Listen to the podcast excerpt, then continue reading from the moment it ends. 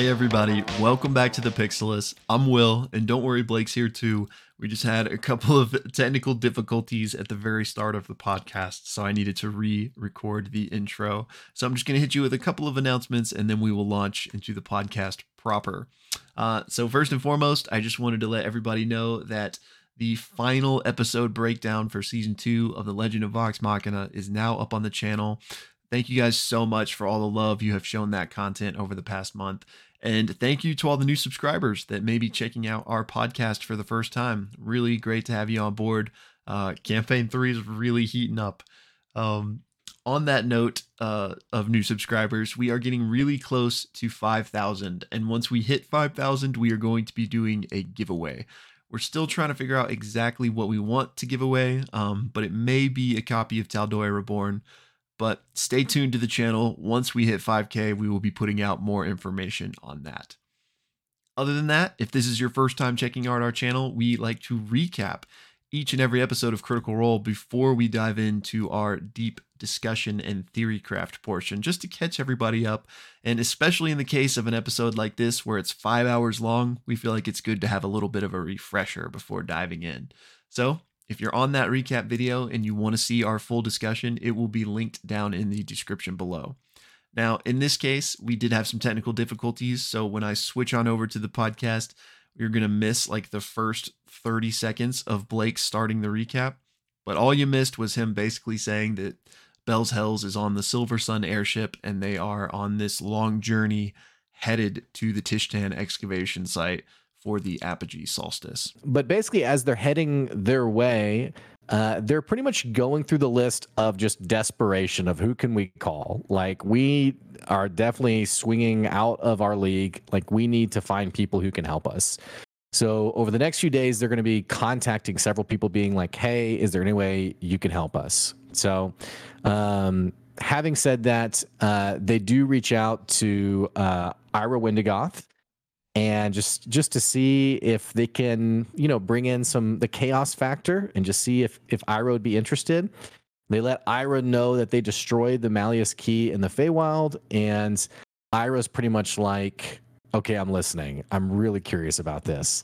And basically says, "Hey, we're." They say, "Hey, we're heading to the next one at, at the uh, Tishtan excavation site.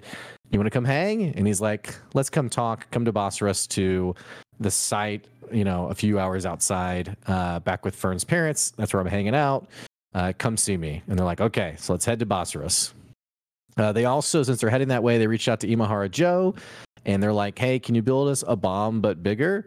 And he's kind of like, uh, it's going to take a while. I don't know if I can do something like that. Um, and then separate from that, uh, they also are going to call out to uh, Milo, who's Ashton's friend, uh, Ebenold Kai, who they find out is stranded in the Fire Realm with. Um, nice. Since Plane Rider Wrynn has no means of actually taking, getting them out of her domain, uh, they reach out to Dorian, actually a couple times to Dorian, uh, but Orym reaches out to Dorian and is basically like, "Hey, um, is there any way you can you can help?" Um, and Dorian's like, "Hey, we have problems of our own. Opal. In fact, this episode had a lot of callbacks to EXU, by the way, uh, mm-hmm. uh, which we'll talk about in the episode. But Opal, who's wearing a vestige of divergence, um, the crown of Lolth, uh, basically, or uh, Dorian says, "Hey, she's been getting really dark lately. Like we have a lot going on here, um, and so we're not. I'm probably not able to come help." Um, other than that, uh, Chetney throughout these several days of travel, you can just know that Chetney's going to be really hung up on the sinkholes that are on the map uh, of this area that Matt had provided several episodes earlier.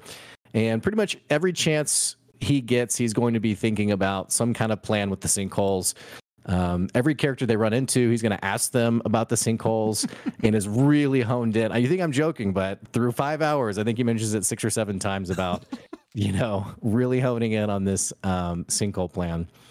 Uh, more time goes on. They decide, okay, we might even need Liliana on our side. And so they decide to reach out to Liliana and hope that maybe she's sleeping. And if she is sleeping, maybe they can kind of get her alone uh, outside of the view of Otohan to possibly convince her to join up with them. So Imogen scries on her. Um, I don't know if that's what you'd actually call it. That's kind of what I've been describing it as. Basically, scries on her in her dream. And Liliana's kind of like, what's going on? Like, what's happening? And realizes that Imogen is reaching out. Um, Imogen is basically like, you know, mom, what you doing? Why are you trying to destroy the world? and Liliana, we get sort of the first look at her motivation, uh, which is basically like, you don't understand what's going on here. I'm freeing all of us. I'm freeing all of us from like the bondage of basically fate, like what the gods, the lives the gods have dictated for us. Um, and that's a really good thing. Um, after this dream, uh, the party, and really this is a theme through the episode, the party talks a lot about maybe freeing Predathos is a good thing. Maybe the Ruby Vanguard isn't that bad. And we get this line from Orym, who's like, "Oh, that's great. I wish my whole family didn't have to die for." You know this plan to happen, Yeah. and Imogen's like, "Oh right, I forgot that all your friends are dead." So, uh, right, right, they're the bad guys. My bad. Um, there's also a nice little bit with FCG uh, continuing to rely on the Changebringer and basically ask Change Changebringer, um, you know, not not all the gods are bad. Like Changebringer, you're good, right? And like flips a coin and says like, you're not good. And then basically says like, should I trust you or something like that? And flips it and says no. And he's like, oh my gosh, so God. he's like really having some issues. Um, another one of the evenings the the party's kind of settled down laudna and uh, ashton have this great one-to-one it's, it's very similar to the one-on-one they had back during the dust storm when they were in Bosseros Yeah. before yeah. the encounter with the paragon's call and there's just an amazing conversation um laudna really kind of like pokes and prods at his rocky exterior pun intended. Um and it's kind of like what's going on with you? What's happening? What's up with that that hishari mask that you keep? And ashton basically says this is all i really I'm, I'm linked to it in some way. And he admits that the only reason he stayed with the party was because when Orym was described as an Ashari, he thought they said Hishari, and he's been following them, uh, not ever since, but that was like the original reason for it. Um, but then there was this amazing, amazing question where, as Ashton's getting a little drunk, he says, "Laudna, when you died and you woke up and we were all there, what did it feel like to have all of your friends there?" Oof.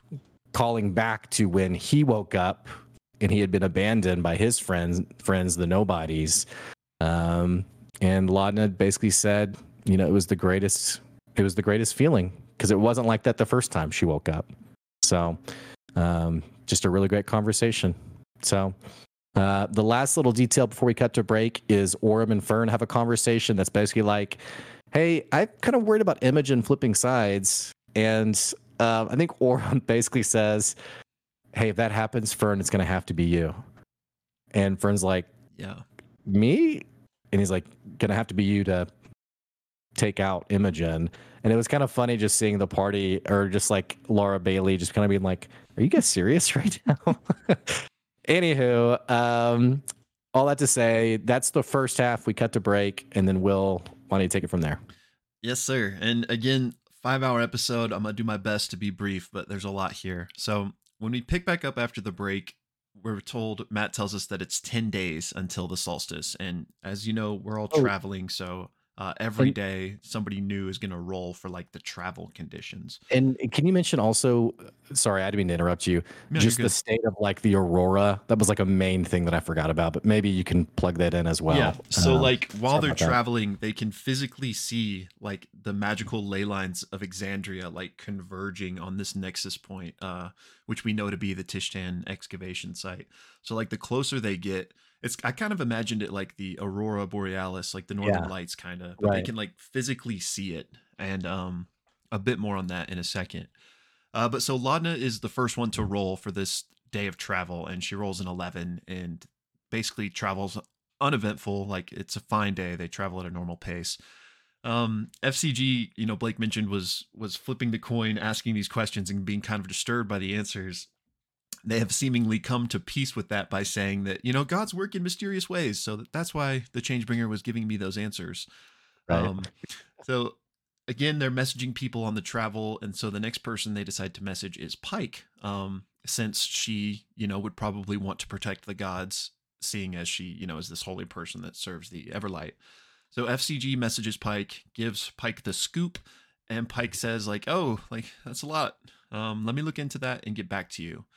Um, Imogen then messages Jonna Hexum at the behest of Ashton and asks her for contacts in Bosseros. Um, basically, you know, saying they need weapons, they need supplies. Like who who should they talk to? And she says, "Drop my name to Eunice." So the next day, day nine, um, or nine days till the solstice, rather, FCG rolls a 19, so it's another pretty easy travel day. Fearne and Ashton start to learn from Captain Zandis about how to pilot the ship, just because they think it would be good to have, you know, some people in the party that know what to do should the circumstance arrives.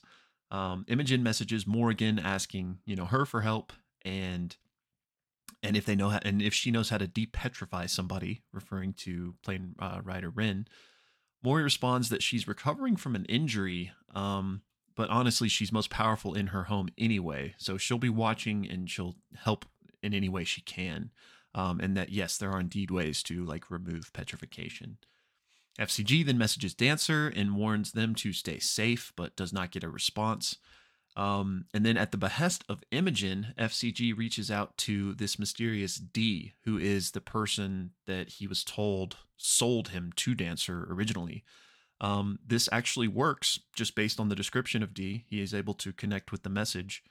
Um, and FCG asks, like, hey, like, where'd you find me? Are there more people like me? And D says that, oh, this is a wonderful surprise to hear from you. Um, this is my gift to you, like to put you back on the path. Now, you know, your future is your own. Um, and D just says, like, I pulled you from the wreckage, and yes, there are more of you and more to come. So we then skip ahead to seven days until the solstice, basically. And Fearne rolls for the travel and gets a nat one. So Matt has her then roll a d6 and she gets a three. And he basically describes this massive like wall of dust this dust storm approaching them. And essentially what it is is the party has to i think reach three successes before they reach um, two or three failures for this weather encounter and that will determine if they're success or if they're successful or they fail. Um, unfortunately they fail. So the mast of the ship breaks and they ultimately lose a day of travel um, Orym messages Dorian again with the sending stone and asks, Hey, can you guys see the ley lines like we can um, where you are? And Dorian says, Yes, uh, we can, but don't really have time to take in the beauty of it because things are pretty tense right now. And Fearne wonders, Yeah, I wonder like if this is affecting Opal. And the rest of the party's like, Who's Opal? So they quickly explain that, you know, she's just a friend of theirs. Uh, then Imogen messages the Calloways and Ira and basically lets them know, hey, we're almost to to you guys, so you know, be ready, and that they'll be coming to the Calloway hideaway. On the next day, Imogen rolls for the weather, gets an 18, so it's pretty calm.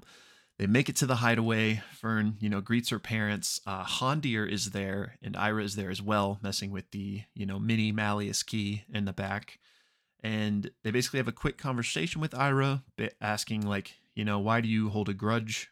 And he's like, well, Ludinus hired me to build that first machine, and then they kicked me out, so I will gladly help, you know, mess with them now.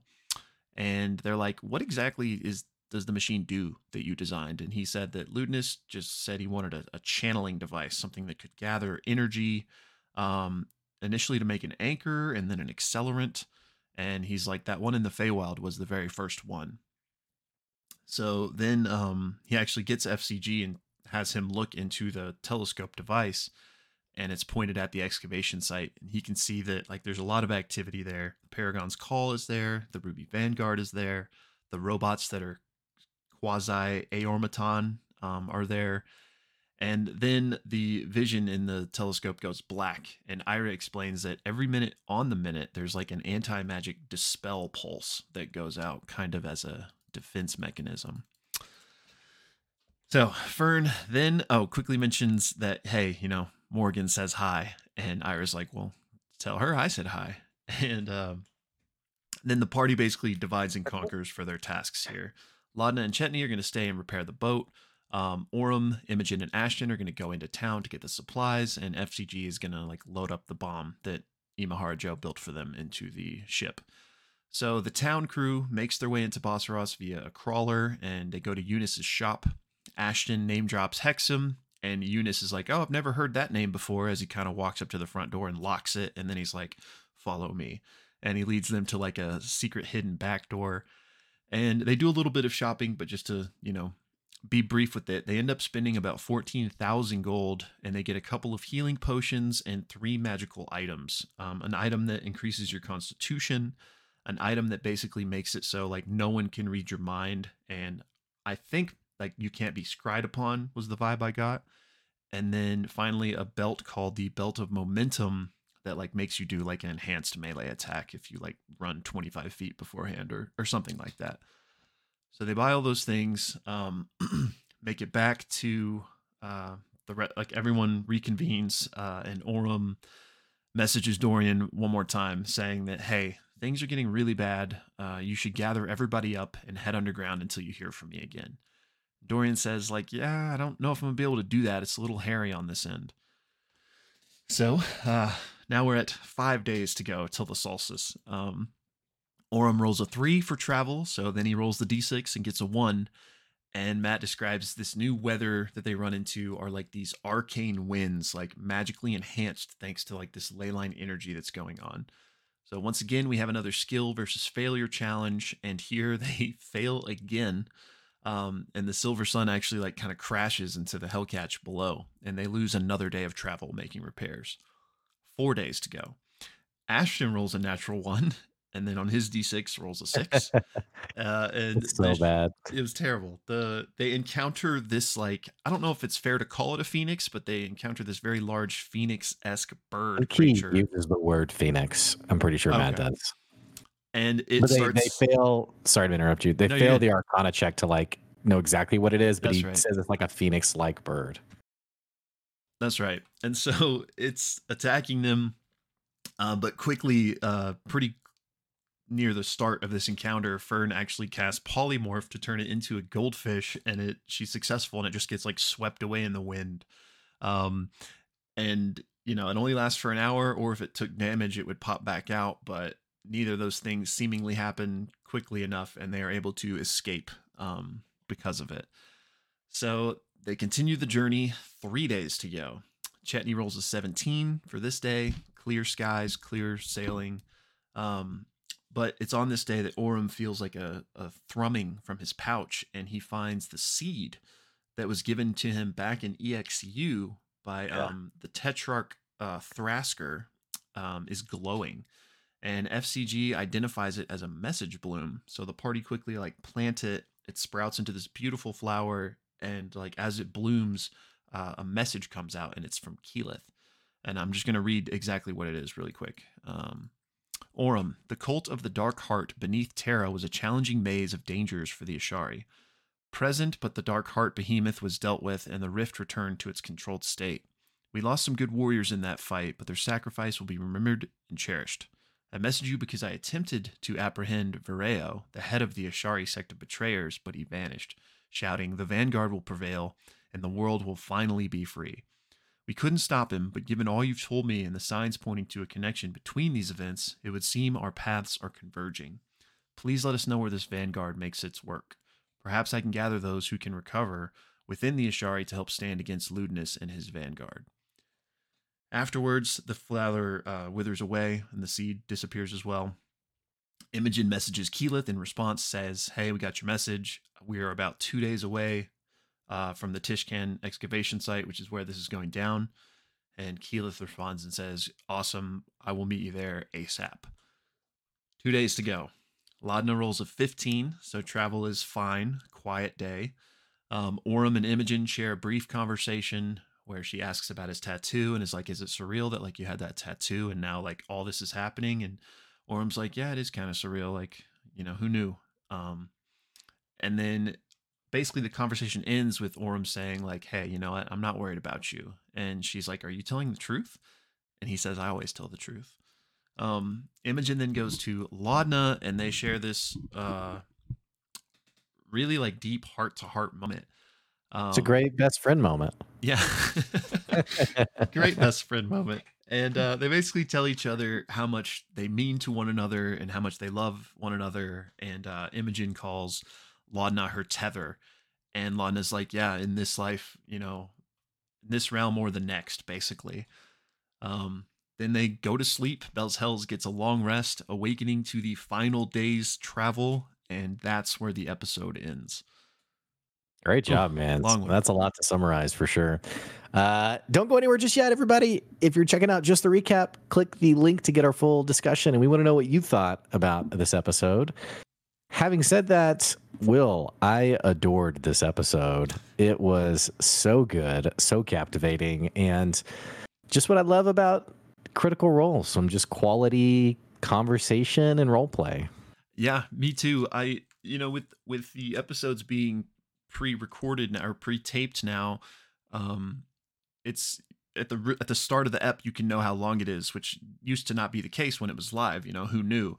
So when I when I got onto Twitch right when the episode was starting and I saw the little automated message that was like this episode's five and a half hours long, I was starting to freak out because like usually a long episode means not that something bad happened necessarily, but it usually means like something's going down. Um, so I was very nervous, but uh, thankfully nothing bad happened. Um, but yeah, I love the episode as well. It felt very like video game prepping yes. for like the final encounter type of vibe. It felt like getting to your final save point, and it's yes, like, do you yes. want to go on? Like, you talk to all like your favorite characters that you've been like brewing relationships with the entire game, making those final conversations, and then you go to that final save point. Is 100% what it felt like for me. Yeah, totally. Totally on the same page. And uh yeah, I liked it, you know. We we've said this many a time, but that's that's our bread and butter those just juicy RP moments and this episode was full of them. So I was I surprised. liked it.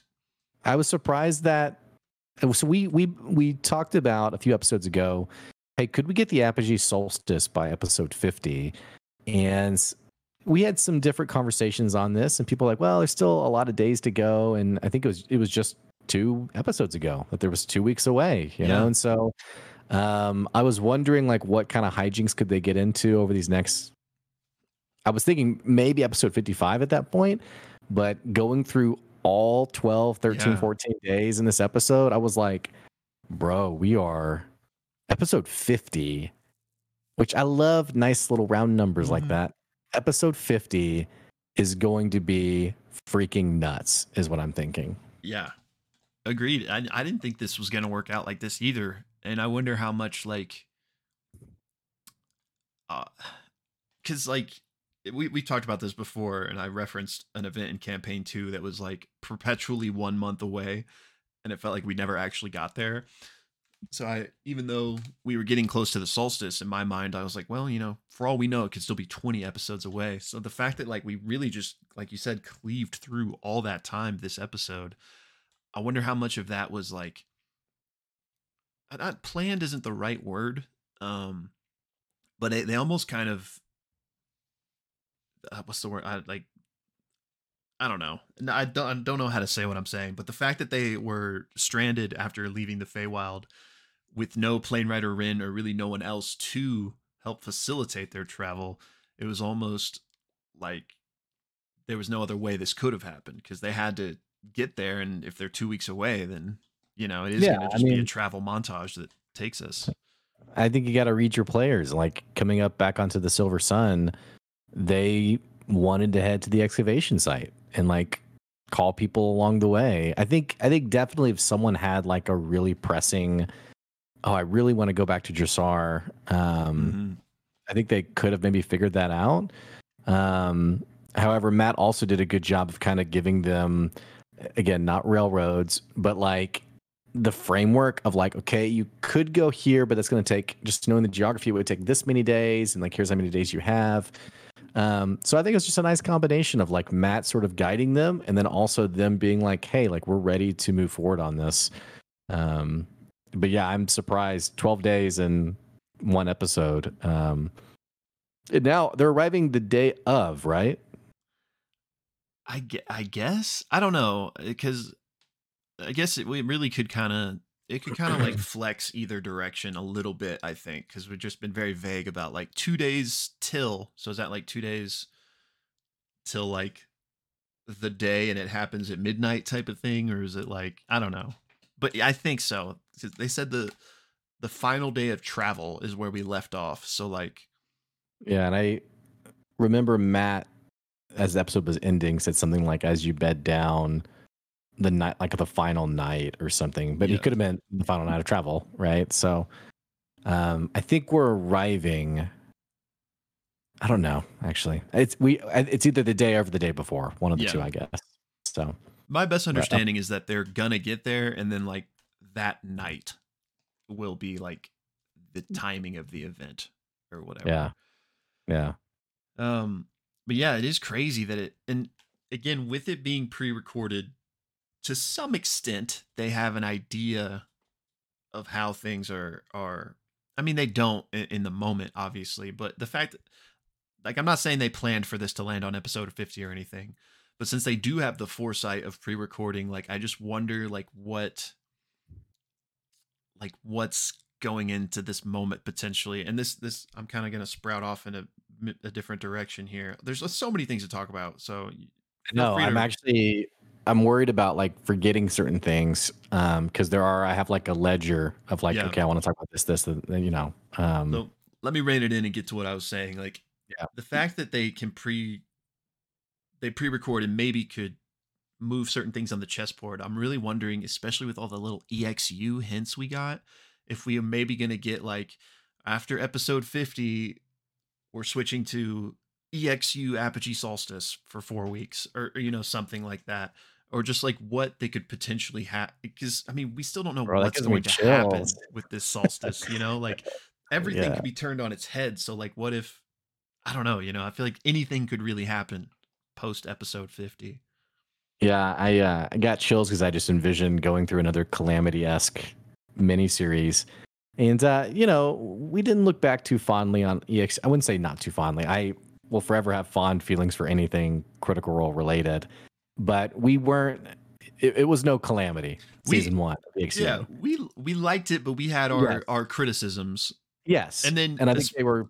Yeah, and then especially one, if you then compare it to Calamity, which was just like one of the best things I've ever produced, then it you know it doesn't stand up that great. But yeah, for what it was, yeah. and especially now in hindsight, I think it's only getting better because like yes. back when we watched EXU, there were like 50 things set up and so it felt kind of scattered but now as those things are getting kind of like recontextualized based on what we know now i feel yeah. like i can give it more of a break matt's done a good job of tying in little details um, we had the seed uh, from Nirdalpak mm-hmm. that they got um, and so for our listeners who didn't want and i think we'll do this a few times during this episode um, um, what I was going to do well was just kind of hit on a couple of these EXU callbacks that Matt kind of you know plot threaded cleaned up um so whenever they were towards the end of exu season one um, they stopped in this hidden city called Nirdalpak, um, which was basically like per- hidden away, protected from like all the craziness of the world. And there was this tetrarch, this person who was like the ruling person of the city, who basically they were looking not for this person, but someone else who was also one of the ruling members who had left to investigate something crazy that was going to be happening. There, there's there's definitely like a theme of like almost like ruidus, ill omen, like things are happening that keeps popping up. Mm-hmm. Um, that I think even is subtly implied to be connected to now. All this to say, in their conversation with this tetrarch, who is, um, how would you describe it? Almost like kind of like a, a sage or like a didn't yeah. speak in riddles, but like clearly was like there was like a clairvoyance piece to it like or something. kind of. Yeah. Yes, exactly. Well, as they're leaving, the Tetrarch gives Orym this seed and basically says, like, keep it and protect it or something like that. And Orym then is like, what do I do with it? and he's like, just just hold on to it. Um, I don't think the how it was used was the original intention per se. Um, because of kind of like the emphasis that was put around it. But I love that Matt called back to it as a means of Keyleth reaching out to him.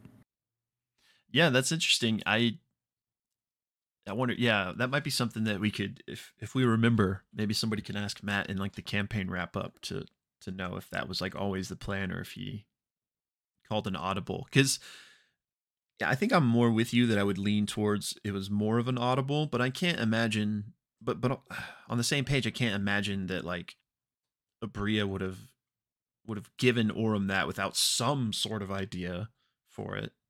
Well, I think Aabria probably had, and I don't want to get too like in the weeds and like EXU where it could have gone. Right, right. We know Aabria set up plot threads for a potential season two, which we never. I mean, th- they called Kymal season two, I think, or something, but we never got it though. We never got the mini campaign. So I think, I think we still um, could though. We could. You're right. Yeah. But in my mind, some of these things were setups for things that could happen down the road um, and otherwise, the the mysteriousness around it doesn't make sense if it in terms of what it became. Like, oh, it's a message bloom. This is how someone will reach out to you if they need to get mm-hmm. hold of like you know, it's it I love how Matt built it. I love how he described it. Like yeah. you know, and and as FCG put it, Mer- Mercerian detail, um, but more eloquent. Um, but yeah, this to me just felt like a nice little like wrap up. Hmm. Yeah, I'd, I'd say you're probably right on that. Um, I kind of I kind of sidetracked you. Were there other EXU things you were wanting to say? Well, I I at some point I want to talk about EXU because yeah, should we just do it? I mean, yeah, just let's just jump. do it real. Let's just do it real quick. Yeah. Other than not to retread old ground of we've talked about um previous conversations, the Ono Plateau, these these parts of other planes that were like popping up and appearing in um Exandria. Other than mm-hmm. that stuff, um, and you almost kind of said it. I'm wondering if they are setting up for a continuation of EXU. Um, something's happening with Opal. I didn't finish Kymal. Whoops. Um, so I don't I don't know how that ended, and I don't know where what's going on with the Crown Keepers. Um, but I'm just wondering, like, are we setting that up for we're about to get, like you said, a mini series or something coming right out of this? It feels like it feels like that was kind of a setup. Now, does that uh, that's not to say that we're going to get EXU right after episode 50, but I do think we're going to pick back up with some of those characters at least at some point. You know, cuz a lot a lot was was made about Opal. But I mean, some of that could just be you know Liam and Ashley reacting and not like intentional seed planting by Matt.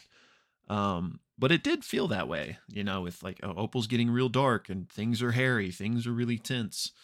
Um, it's just hard to to know what what what side of the line you fall on. Is that just Matt fleshing out this living, breathing world, or is that like an actual yeah, that's that's nugget? Fair. Um, and I could see it being just living, you know, fleshing out because we've talked about this apogee solstice, um, like what keeps kind of the Deus ex machina of like everyone coming to help. And I think you said it really well several episodes ago of like, well, there's probably a lot of things happening with this apogee solstice all over the place. Yeah. Stories that may get told, may not get told. But it was kind of nice them going through the list of people and each person kind of having like, you know, either I can't get there or like I got I got stuff going on on my own, like on my own. Um, you know, most notably Keyleth. Um, yeah, but which I want to I do want to talk about Keyleth. Um, but before we leave EXU entirely, it is it is curious, like because Opal was. I mean, not that she had like a direct line of communication and could just talk to Lolth whenever, but like there was a channel of communication there, right? Right. So like and this is something we've touched on, but like, are the gods concerned with this plot that's happening? Are they aware of it? Surely they're at least somewhat aware of it. So, like, could the Spider Queen be utilizing Opal to some end to try to put a stop to this as well? You know, if because assuming or seemingly they don't want Predathos to escape, I would imagine. Yeah, I, uh, I think Bats kind of built the gods as not like the Christian God, more like the Greek gods, in that they're not omniscient, they're not all knowing. Um, because I had the same thought with Calamity. It's like, how could something so devastating be so unknown by the gods? Um, I will say though, in Calamity, it definitely seemed a lot more. There was a lot more like subterfuge involved, and then with the Solstice, we have like the, you know, bold attack on Terrah that is happening by the um, Ruby Vanguard allies, um, Cult Yeah, of some- the Dark Heart. Was yeah, that it? some Ashari betrayers. Yeah, yeah, I think so. Yeah. So, um, you know, I, with things being that much more pronounced, I would assume they're clear something's happening, right? I mean, yeah. I don't know. I mean that that's a fair point about them not being just omniscient. So they don't just know.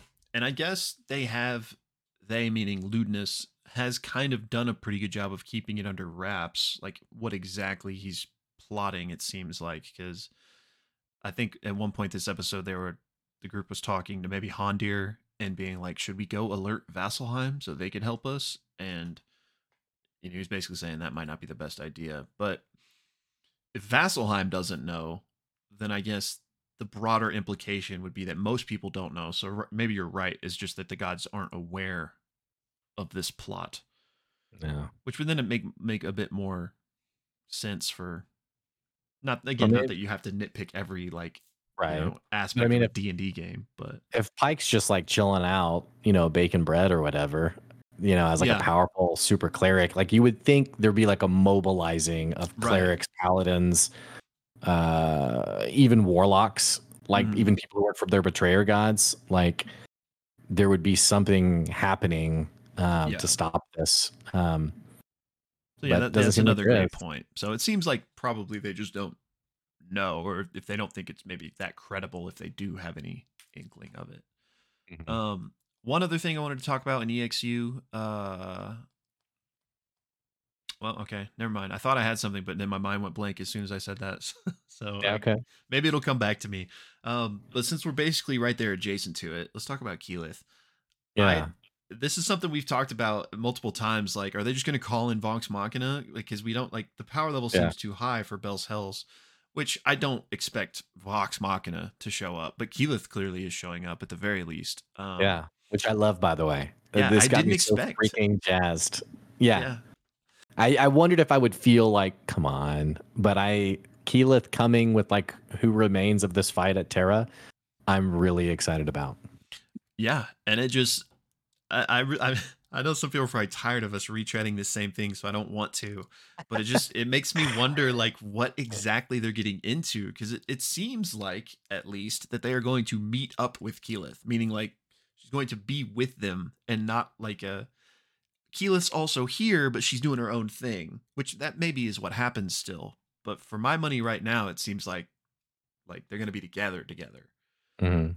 In which case, like what exact like gonna have a level 20 druid with you? Like what what is and maybe they just I mean, because then what are they gonna do? Like maybe they do have to be separated, but Well, no, this this had to happen though. Like again, not to retread this. They are so freaking out of their league in terms of what they're coming up against. Like the dispel wave, uh, their strongest ally, Plane Plane Rider Wrynn being petrified. Like they have they have literally no chance. Suicide mission. So Mhm. like they, I think this has to happen. Um, I love that they brought they grabbed Ira Wendagoth too, the Yeah. Nightmare King. Like this is like this is getting shaping up to be a pretty cool entourage. And we also talked about this last episode when they first fought the nightmare king. Matt as a dm will put in npcs that can help swing the tide of battle. Um, so i'm not surprised to see this happen. And whether keyleth is present for a majority of it or not um, i saw a reddit comment that i thought as soon as i read it i thought this makes a lot of sense to me that maybe Keyleth is wrapped up with Ludinus and them battling, and we have a rematch. Um, Bell's Hells versus Otohan Thul. yeah. Uh, and maybe even Liliana, and there's like a, you know, trying to convince Liliana to swap sides kind of thing. Um, I could totally, again, that's not me who's coming up with it. That's, that was on Reddit. Um, but I think that's totally a possibility. Yeah. Yeah, I'm just excited to see what kind of encounter Matt builds because he's obviously so good at it. Like I can only imagine like just just trying to imagine an encounter that has like these massive heavy hitters in it, as well as you know our level. What level Eight. even are they? Eight Level eight. yeah. party. Um, so I'm excited to see that. Uh, or I could see, even though they are together, maybe for one reason or another, like things get fractured a bit. And so, like you said, maybe Keyleth and, and Ludinus are off doing their thing. Right. It's actually got me kind of worried for Keyleth now that we're talking about this because, like, If I'm Marisha Ray, I'm worried for Yeah. sure. because I mean, it's it's not as if even though she is probably one of the most powerful people on the planet, it's not as if like, oh, they win. You know, we got Keyleth, so you know, like this is still like bad news bears, and this Mhm. is something we touched on, like wondering about like what exactly that attack on Zephra was for. Like, what if they knew like Keyleth's going to be one of the the main entities on this planet that we have to stop. And so like, what if that was like a a test run for how do we like, you know, we don't know what they were doing there, but like, what if it was just like a let's get this information we need to get to like take her down? And it's like maybe they have like some ace in the hole to specifically deal with her or something. I, I got a question though, just to park there for a second, because I mentioned this last episode and you were like, I don't think that's right. But then I read another Reddit comment on this. So I've read this a few times now, and I don't know if I'm just misunderstanding. Okay, so Mhm. I know residuum comes from Whitestone, but what I've read is that Zephra like processes it or like mines it, or not mines it, um, like like uh not mines it, uh like work mineralizes it or something or does something with it. I don't know exactly what they do. Um, and so that's been mentioned a few times, which I mentioned that to you, and you're like, I don't know if that's right. Is this ringing a bell or not in terms of like, Um, not really. And that, so okay, so residuum is again, I can't think of the word either, but like not distilled. That's not the right word, but like it's it's created from white stone, which is right? why whitestone is called whitestone is because it has whitestone. Um, so it's entirely possible that, especially because of Keyleth and and her connection to Whitestone, um, that maybe Zephra is involved in some of the manufacturing of something using uh, Whitestone, aka Residuum, because I'm sure you know the de Rolos would have Right. You know been Okay. okay with that setup. So Yeah. I just don't know specifically what it would be if there is like a Yeah, I found it. So, um, uh, I say I found it. Now I can't find the exact. Um, hang on.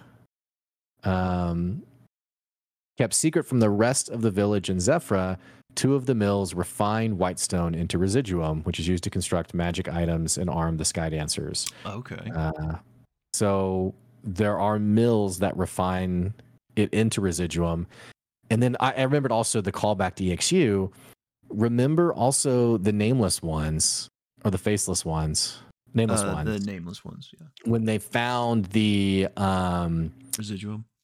they yeah they found the storehouse Mhm. and there was the residuum that Orym was like they shouldn't have this. This is from my people, and they wanted to take it to the nearest Ashari, which were the fire Ashari, Right. maybe that's residuum that was stolen from the mills whenever the attack a, attack on Keyleth happened. Maybe it was a distraction to get that residuum then that they would ultimately bring us back to using for this big event. I don't know. Yeah.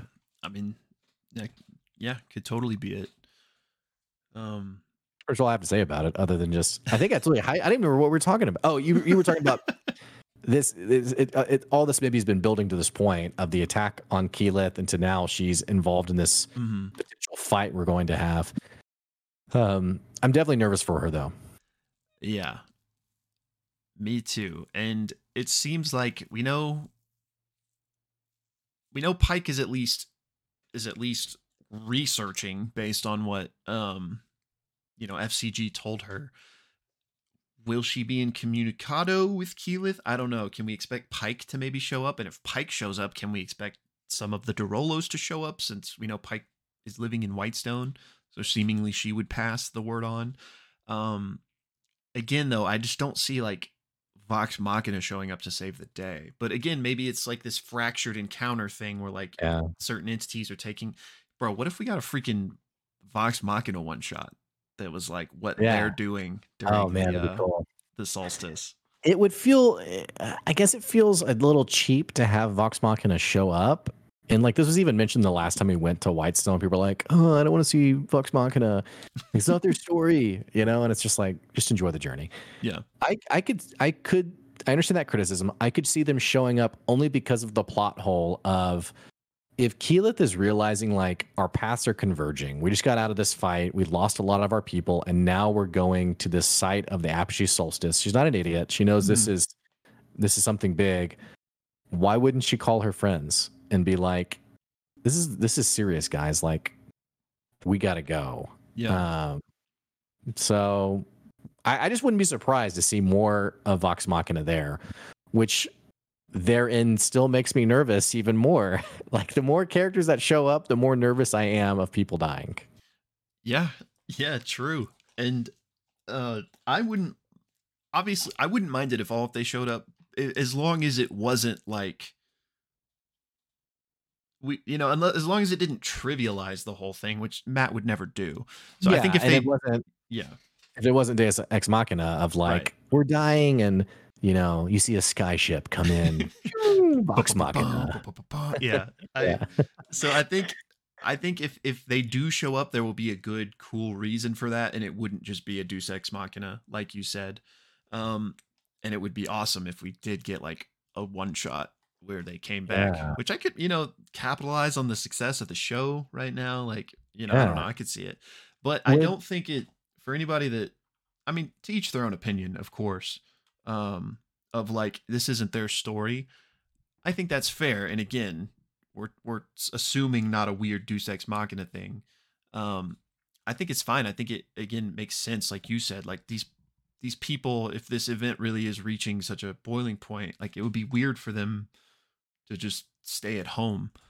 Um, Are uh, random question because I don't I'm not, I haven't quite followed even beyond part two for the Mighty Nein. uh, There's no situation the Mighty Nein would show up, right? Or like someone from the Mighty Nein because weren't certain people like their job was watching like the Cerberus assembly, like Beau or Yeah. something, or so, so, uh, like, w- shouldn't they show up and be like, well, "We got you. we knew what you were up to, Ludinus."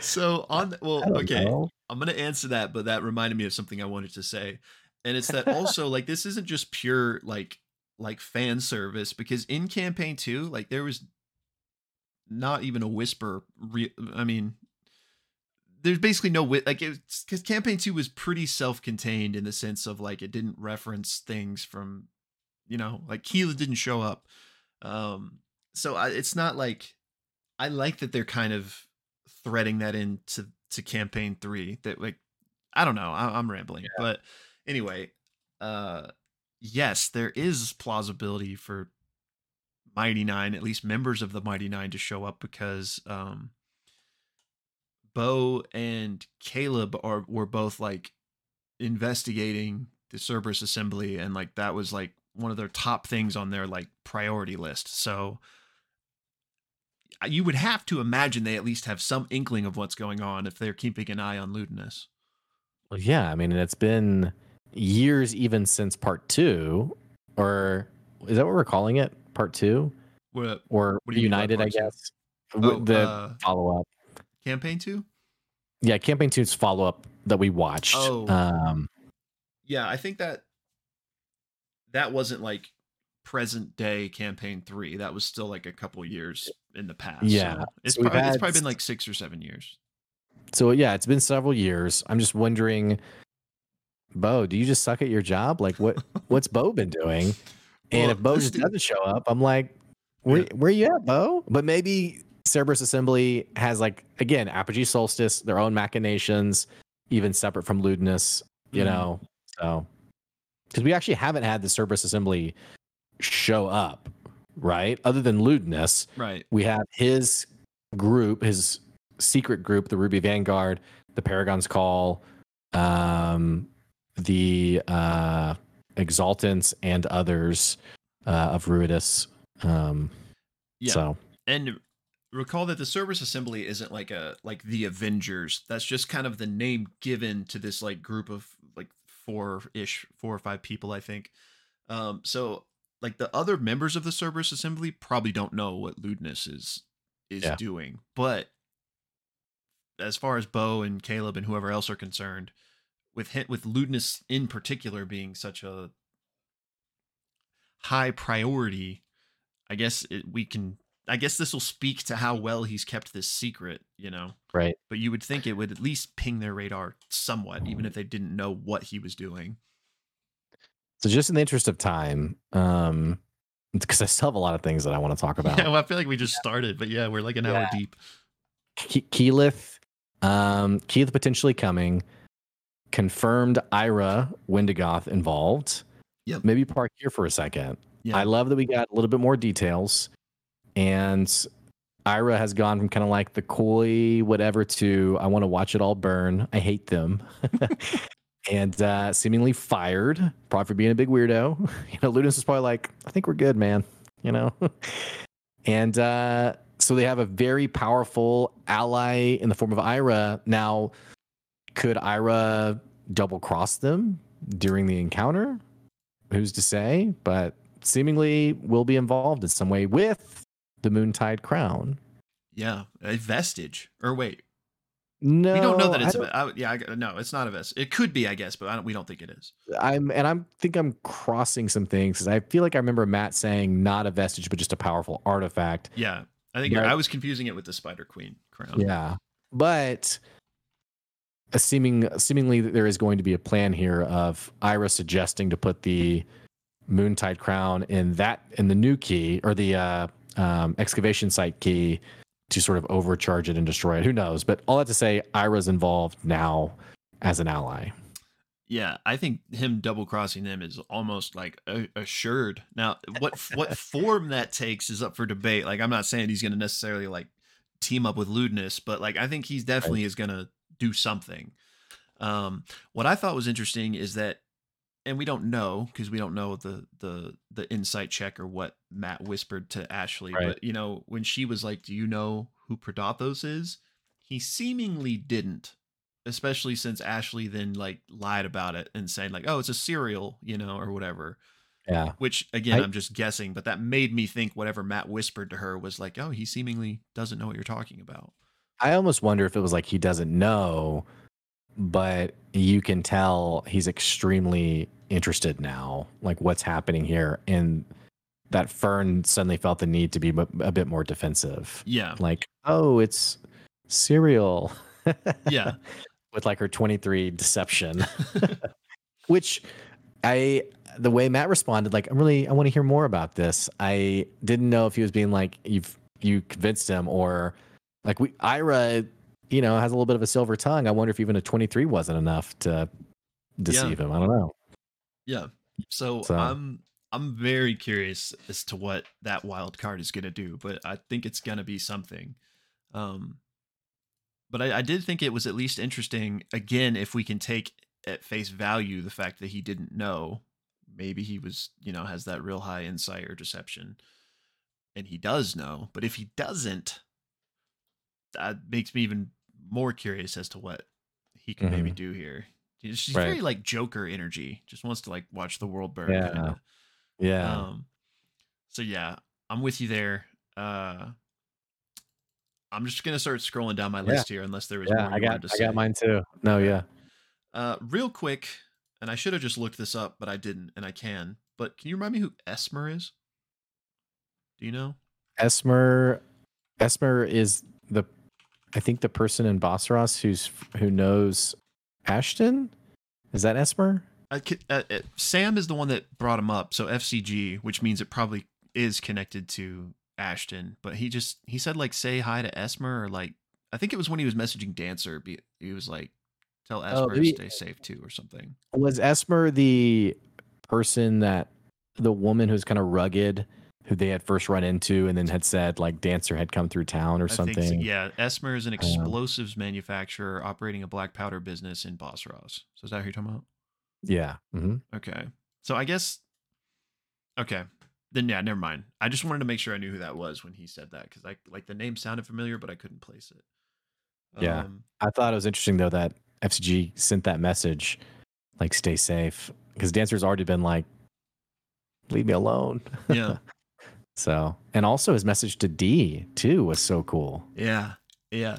So I think we've talked about this, but I'm pretty almost like almost hundred percent sure that D is this Devexian that we've talked about that showed up in campaign two that was a salvaged Aeormaton himself that you know then said like I want to go help like my people. So it, it Mhm. all it all kind of makes sense for it to be him. I haven't gone back and like looked at the voice from campaign two to see if it matched what Matt did here. I guess that would be a pretty good way to confirm. Um, but yeah, I'm wondering if we will if we'll see or hear more from him ever. Well, and also his line, "There's going to be many more to come," which Yeah. I was like, "Where's that going?" Which sort of a segue into these Aeormatons that are at the excavation site. Uh, Yeah. they were like modernized a bit, like he mentioned. Like Yeah. they, they're Aeormaton, but Yeah, he's he was very clear to say like they were like large egg-like, a uh, reminiscent Aeorian technology that had been moder- modernized, and he even said like this is a modern machine or something like that. Um, so who's doing Which- that? Who's building these? You know, like maybe Ludinus is if he's from Aeor. Yeah, that's what I was wondering. Like, is it they salvage some of this themselves from his own excavation teams there? Did he buy parts from D? Um, but yeah, I was, I was very curious as to to learn more about who kind of is behind that. If if if not Ludinus, maybe it is him. Well, I mean, we know also. I mean, they could be buying from D, but we know also that Gianna Gianna Hexum had a large golem stolen from her. That's and it true. was a bounty for 10,000 gold. That's true. So, That Cyrus one was of these, framed for, right? right? Maybe one of these was, maybe these have all been being shipped around Yeah. and one of these was stolen. I could see that. And then like they upgraded with Aeorian technology or something like Yeah. Yeah, that'd be interesting.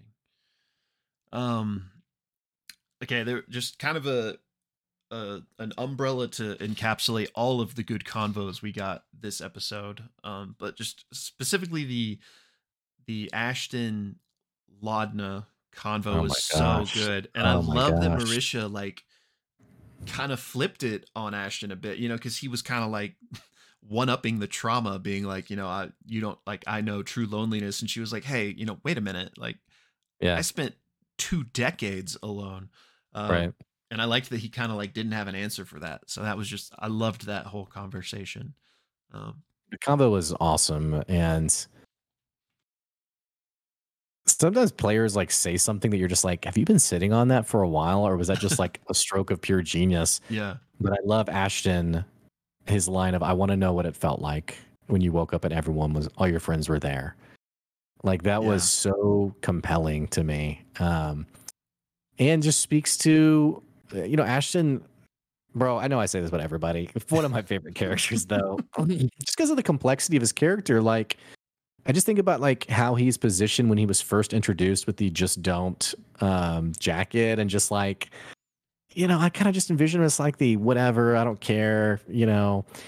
But this person, you see such a softness to him. I think about the the homeless person maybe that they were gonna rob, and he was like, "Don't Yeah. do that." And then, um, we never take copper. I think was like the line or something. yeah, yeah, and there's there's been so so many moments of like empathy and intentionality from him. That mixed with um, the fact that he's always hurting physically, asking Laudna that question to me reveals that emotionally he's hurting. I, I just I just I think Ashton has played this like beautifully complex and awesome character.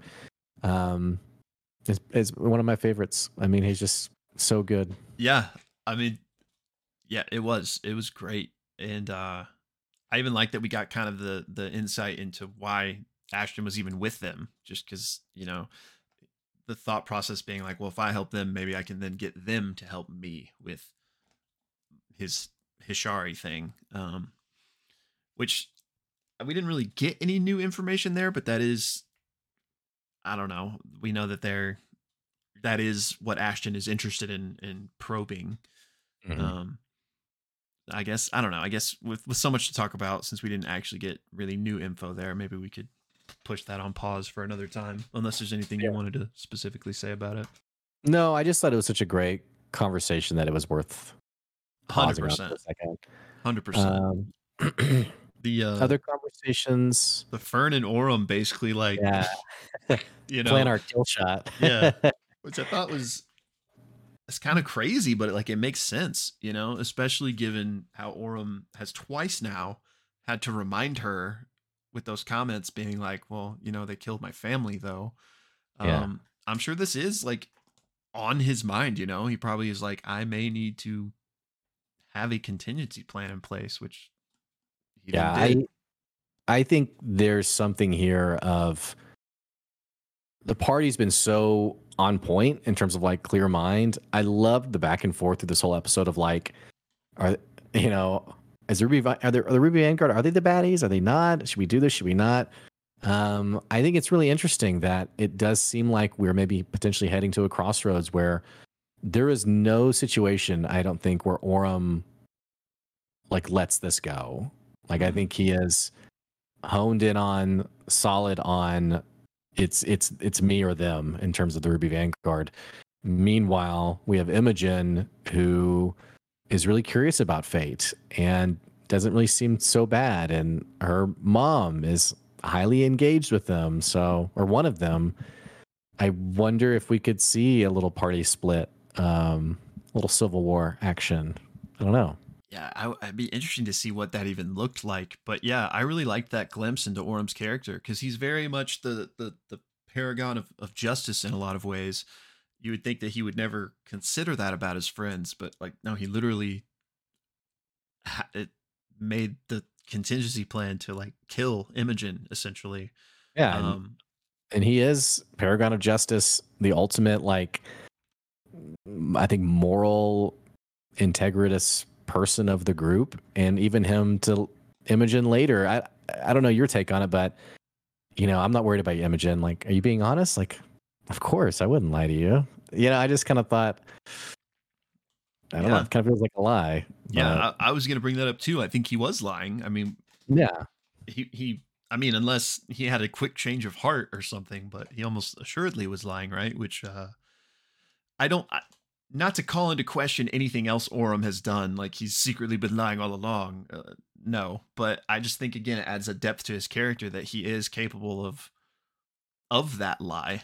Um you know, it just makes him all the more interesting to me.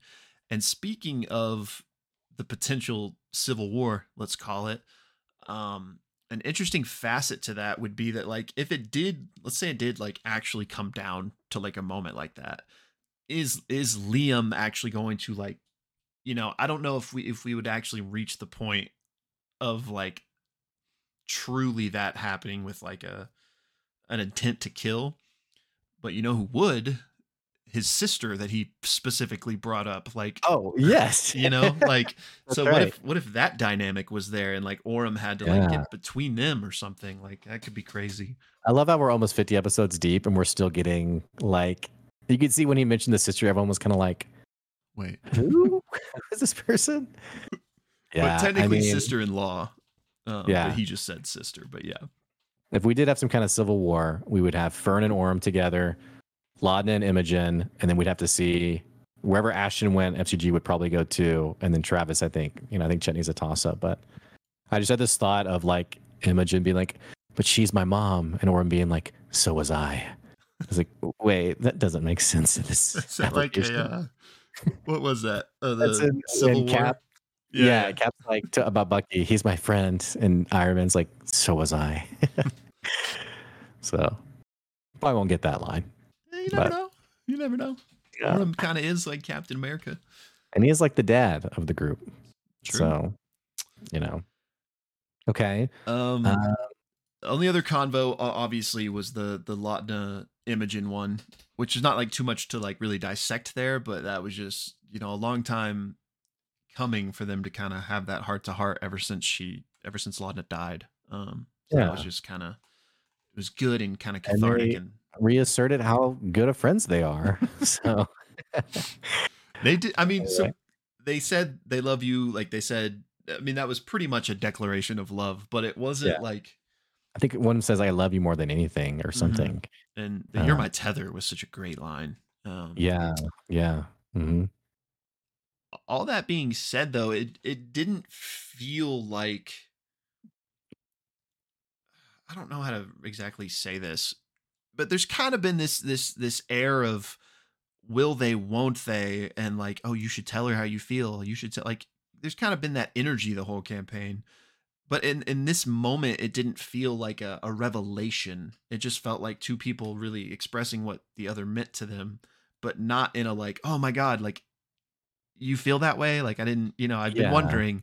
So i didn't know like i didn't know exactly how to parse it. Like are they now like was that that moment still? And like they like you know or was it more of just a like Yeah.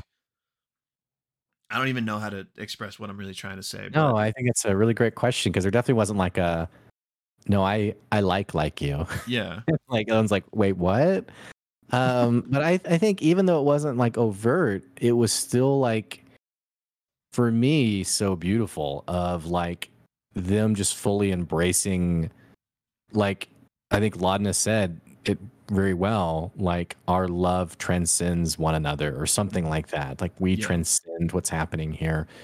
Um, which was so powerful and full hmm and so even if even though we didn't get like a aha moment i think i just kind of envisioned them both like just fully embracing this deep soul bond is what it feels like they have with one another um which makes me all the more worried that yeah something's going to happen i will say Laudna did get that constitution necklace which is Yeah. great thank goodness but but yeah. they dropped 14000 gold uh, Yeah. that's crazy yeah. and they did something i think we talked about in a previous episode was you know these an item that could maybe help cloak them in terms of Otohan or whoever being able to like dream scry on them and that one item they got seems to do that but it's just for one person so like yeah maybe if imogen wears it She since- took it. yeah so like maybe like maybe since imogen is like the exultant the Ruidusborn like maybe Otohan can't dream scry on anyone else in the group as well Yeah. at least i don't know but i just don't know how Um, much only one of them having something like that really helps Yeah. I I do have to we do have to wrap up here pretty soon. Um Liliana that I love that we finally got kind of her point of view in the sense of like I think some people were maybe like a bit hopelessly tugging at like um she's like an unwilling hostage or Mhm. willing hostage I guess is the phrasing but finally getting able to talk to her directly remembering that she's been with these people for however many years for her to say like no this is what's right it, it just confirmed to me like i don't think they're gonna flip her so much like oh wait this is a bad idea but maybe potentially she will choose imogen over the plan. But in my mind cemented liliana as one of the baddies. Um different levels of badness obviously but again not like a, a willing hostage. Yeah she seems to be pretty bought into this whole thing which i'm glad you brought this up because i wrote something down and this is just like my notes when on my phone so i don't know like i don't ex- exactly remember the context but i wrote down um something that liliana said that was like remember what it used to be like to be free and so like i didn't know what that meant remember what it used to be like because none of them would have been i mean there never was a time without gods as far as this world is concerned. So I was wondering, is that like a almost like a like a metaphor for like before you were born, like death? Like remember what it was like before you were bound with all this these mortal yeah i don't know troubles. And so like if we remove the gods, I don't know, not not to say that she was literally talking about like dying to be set free, but like it just made me think of that of like Yeah. kind of like a fanatical cultist way of thinking of like it can be I don't know. I'm not even making sense. But No, no, yeah. I mean, she was very convincing. Like this, it's going to be great to the point of Imogen being like, yeah, I think this is actually a good thing. And that's Yeah. when Orym was like, all right, my whole family died. Um, anyway, two other things I want to ask you about the Phoenix and then the Dark Hearts plan under Terrah. Yeah. Um, just the Phoenix, I just thought was an awesome penalty for the like the third natural one or Yeah. whatever. And just I was thinking like, what are they gonna do? It al- also, I think it was also when the front half of the ship had been ripped off or something, or Yeah. They, that was a different day. they Or, were struggling for sure. yeah, I mean, I was thinking, are we gonna have like a six-hour episode? But I love the polymorph to you know, you know, Mhm. float it away. Yeah. Um, so, and then the other thing, I just was curious your thoughts on what Vireo and the Dark Heart were trying to do under Terrah, because I think Keyleth said like they had restabilized the rift. The rift. Yeah. Well, what one thing on the Phoenix, real Okay. quick, is that I was wondering if, like, I mean, we we I guess we never, uh, I guess regardless of what it like if it's literally a Phoenix or not, is kind of beside the point. But I was wondering if like this creature was like morphed or awakened or something by the leyline energy, or if it was just. Hey, they rolled a, a this on the encounter table and they need to fight something. So maybe maybe it's not worth reading into further than that. Um, but yeah, Oh, I was that wondering. Yeah, there was more to that. yeah, Um, but on to the Ashari thing. Um, I thought it was interesting that we got the literal connection of Vareo shouting like for the Vanguard or whatever. So like he Right. directly is tied to Ludinus for sure. Um, and the rift again, we know about this. The the planes are converging, so that is very relevant, for lack of a better word, to all the Ashari tribes.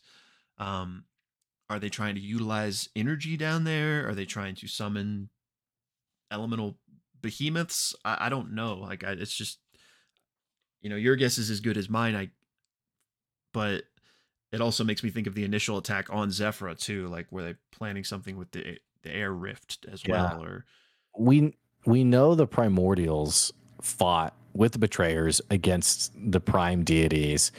We know in EXU, another callback, that in Nirdalpak there is phrasing around something big is coming. With the Ono Plateau, there's phrasing about something in the fire planes trying to press through. Mhm. Um, and we had theories around like what could that be. We now have the Dark Heart trying to destabilize the rift. Could they be trying to bring in? I just thought when you said behemoths, like primordial esque allies. Like once the once Predathos is free and presumably the Divine Gate is broken, maybe do they want to have like soldiers, primordial like soldiers who can fight in this battle? I mean, because obviously the deities aren't going to just like sit around. I mean, it's going to be all out war, like calamity, right? I mean, fighting against Predathos and the Rue Vanguard. I mean, I don't know. I just Yeah. Yeah, I don't know either because uh, another thing we've talked about is like, is the main divine gate coming down? right. Or like, can Predathos just go through it and get to the gods where they are? Or is like all hell going to break loose on Exandria? It's a good Well, it- question.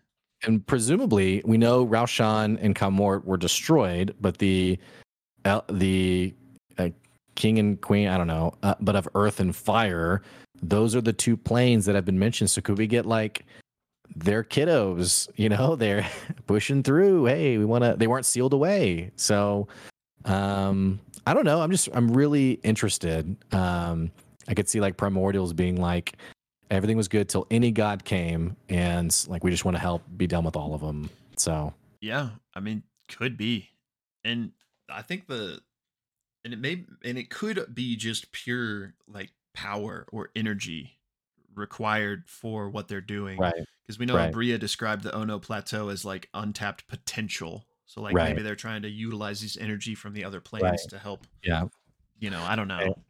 Unfortunately my wife is is waving me down because she's got somewhere to be. Uh, Yeah. one last theory for me. I want you just to sit on it for a little bit. Are we heading towards a in case of emergency break glass self-sacrifice from fcg Mm, we've we've had mentions of this power inside of him that could just destroy like an atomic bomb and then it dawned on me whenever ashton was basically saying like i have this friend who keeps trying to sacrifice himself he keeps trying to get himself killed like i keep trying to stop him And FCG is always the one whenever there's like a barter or a trade, like, yeah, you can take me, you can have me, it's Yeah. fine. And so I can just see all out of options, no chances left, nothing to do. How do you destroy the Malleus key? And him in a final flash Vegeta type moment, like get everyone out of here. Boom. I don't know, man. That's something that I'm wondering can genuinely happen in the next two episodes. Yeah, and I mean, not to mention the the kamikaze airship that they're building. Like, somebody may have to go down with the ship to make that go off too. But Yeah. yeah, All right. Uh, I hope we. I know we, we might have still some things on your list. Um, unfortunately, we got to wrap up. Um, let us know your thoughts and theories. I love this episode. There's so many things to talk about. Uh, let's do a quick a quick thumbnail. yeah. Uh, I don't, I don't know. Just like, uh, I don't know. Um, maybe just kind of we can just do an emotion. I guess I'm gonna do like like oh you know I don't know. Okay, I'll maybe right. do like one day left. Yes. Okay. Yeah, I like that. Okay.